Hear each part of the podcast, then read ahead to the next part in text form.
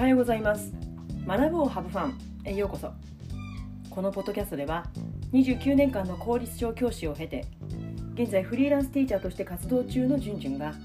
先生だって人生をハブファン。だから子どもたちも笑顔になれる。月曜日の朝ワクワクできる先生を増やしたい。そんな思いのもと YouTube、ポッドキャストから情報を発信しています。皆さんおはようございます、え、いよいよ本日21日水曜日夜9時からこの夏私が初めて、え、皆さんにご提供するサービス自分軸に気づくための夏季限定トライアルコースの詳しい説明会をオンライン Zoom で行います。ぜひ関心がある方は LINE 公式からえ、Zoom リンクなどを一括して送らせていただいているのでまずは概要欄のリンクからお友達登録をお願いします、公式 LINE ですね、えー、お友達登録お願いします。この説明会の話を聞いていただくだけでも私は価値があると自負していますのでお時間がありましたら是非お越しください、えー、今日もね私がこのサービスを作った背景の一つこれをお話しさせてください。テーマは「仲間が欲しい社会とつながる居場所が欲しかった」です。皆さんには仲間がいますか？社会とつながる居場所はありますか？私が心身ともに健康状態で教師として働いている時、まあ、今もそうですけれどももちろん職場の仲間がいて、まあ、そこが社会とつながる居場所になっていました。なっています。まあ、仕事とは別に家族や兄弟心許せる友人はいても社会参加していることの意味や自分の存在理由を表すっていう、まあ、そういった、象徴の一つになっていると、まあ、その仕事がね社会参加してるっていうこと、まあ、それがねあまり私は深く考えたことが、まあ、なかったんですよね。それが当たり前。仕事に熱中して、まあ、平日は学校と自宅の往復のみ、まあ、それが37歳の時にメンタルがガクンと落ちて学校へ行くことができなくなった時に初めはね体の不調で何も考えられない状態でした。ただ徐々に体が動かせるようになった時に心を許せる大切な人はそばにいながらも世の中は動いてる。自分だけが止まってる。一人。孤独。社会から切り離された感覚、まあ、こういったものに焦りを感じていました。自分には価値がない。そんな風に思ってました、まあ、本を読んでも不安を感じても頭に浮かぶ止めどない言葉をノートにこう書き連ねても、社会から切り離された感覚っていうのは、消えることはなかったんですね、ま、そんな私を一番身近にいた人はいつも大丈夫だよ。休みが必要なんだから休めばいいんだよ。と、まあ、いつも私を肯定し支えてくれました、まあ、それでも私には社会から切り離された感覚がとてもつらかったのをその後ずっと抱えていました、ま、この体験から私は病休休職そして何らかの悩みを抱えながら仕事と向き合っている過去の私のような先生たちの役に立ちたいと今回のサービスをぼんやりと考えるようになっていました。なんか役に立ちたいな。って思ってました。で幸いなことに私はまあね退職した方がいいんじゃないかなと思ってたんですけれども、まあ、でもその後私は子どもたちとのやり取りが何より面白いとまあ、これまで感じたことのない感情を味わうことができるようになりました。そして今過去に私が欲しかった居場所を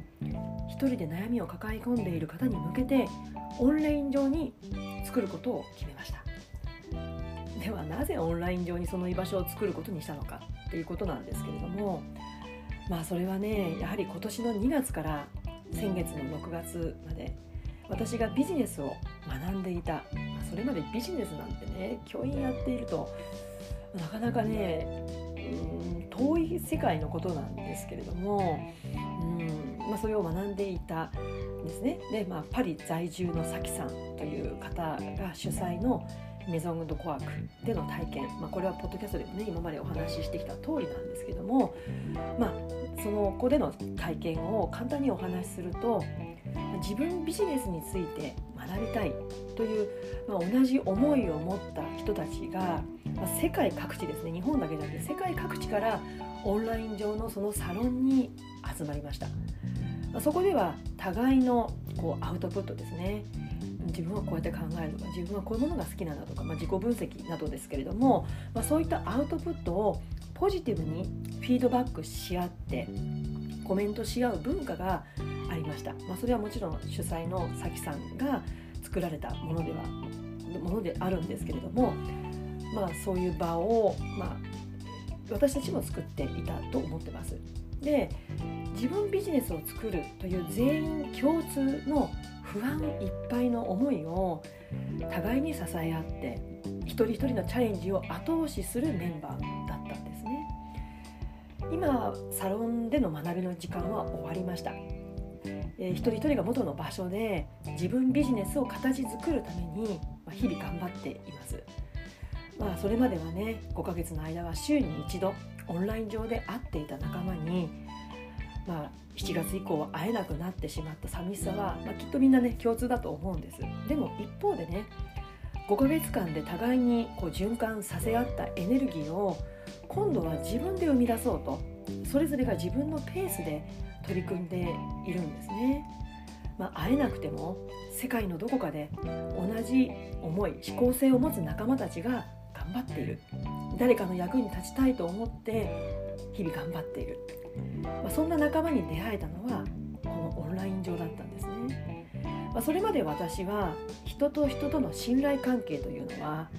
実際に顔を合わせて互いにこう触れることのできる近い距離が必要だと思っていました、まあ、その上での一緒の活動であるとかさまざまな体験が信頼関係を構築する上で必要だと私は思ってました。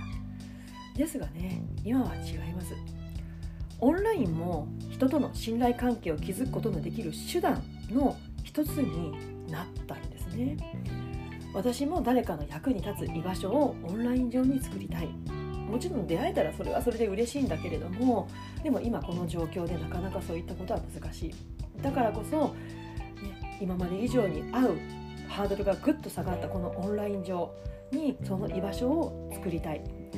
その居場所は次のステージに進むためのエネルギーを循環させるこのメゾンドコワークのような風通しの良い場所に私もしていきたい。そう考えて今回のサービスを考えました過去の私は自分に足りないものばかりに目を向けて、まあ、それを補うようにスキルや技術を身につけてその不安を乗り越えようとしていたんですね。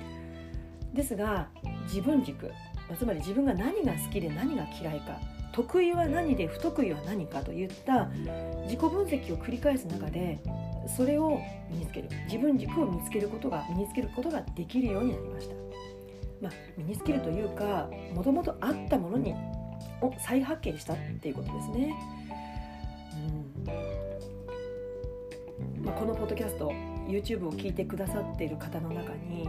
もしね過去の私のようにスキルや技術で自分をもうね武装させようともがいている方もちろんそういう時期があってもいいしそういう時期も必要です。でも何かこう悩みを抱えていてそれを乗り越えようとしてる時に必要なのはスキルや技術よりもやっぱりこの自分軸に気づくっていうこと。これがやっぱり優先順位が高いんじゃないかなと思ってます。ですのでこのね自分軸に気づくために、まあ、これからその捉えるコースでね自己分析をしていくんですけれどもまずねその中の一つのこれからお話しする一つの質問を自分に投げかけてみてください。それはあなたは教師として子どもたちに何を伝えたいかっていうことです。何を伝えたいですか？えもしご縁がありましたらこの夏オンライン上でお会いできることを心から楽しみにしています。今日は仲間が欲しい社会とつながる居場所が欲しかった過去の私の思いについてお話をしました。私のサービスに関する情報は LINE 公式からお知らせしています。まだお友達登録がお済みでない方は概要欄のリンクから登録をよろしくお願いします。また今夜の説明会に参加ご希望の方は同じ同じく LINE 公式からトライアル説明会参加希望とメッセージを送ってください。お待ちしてます。それでは次回のポッドキャスト YouTube まで。Let's have fun! バイバイ!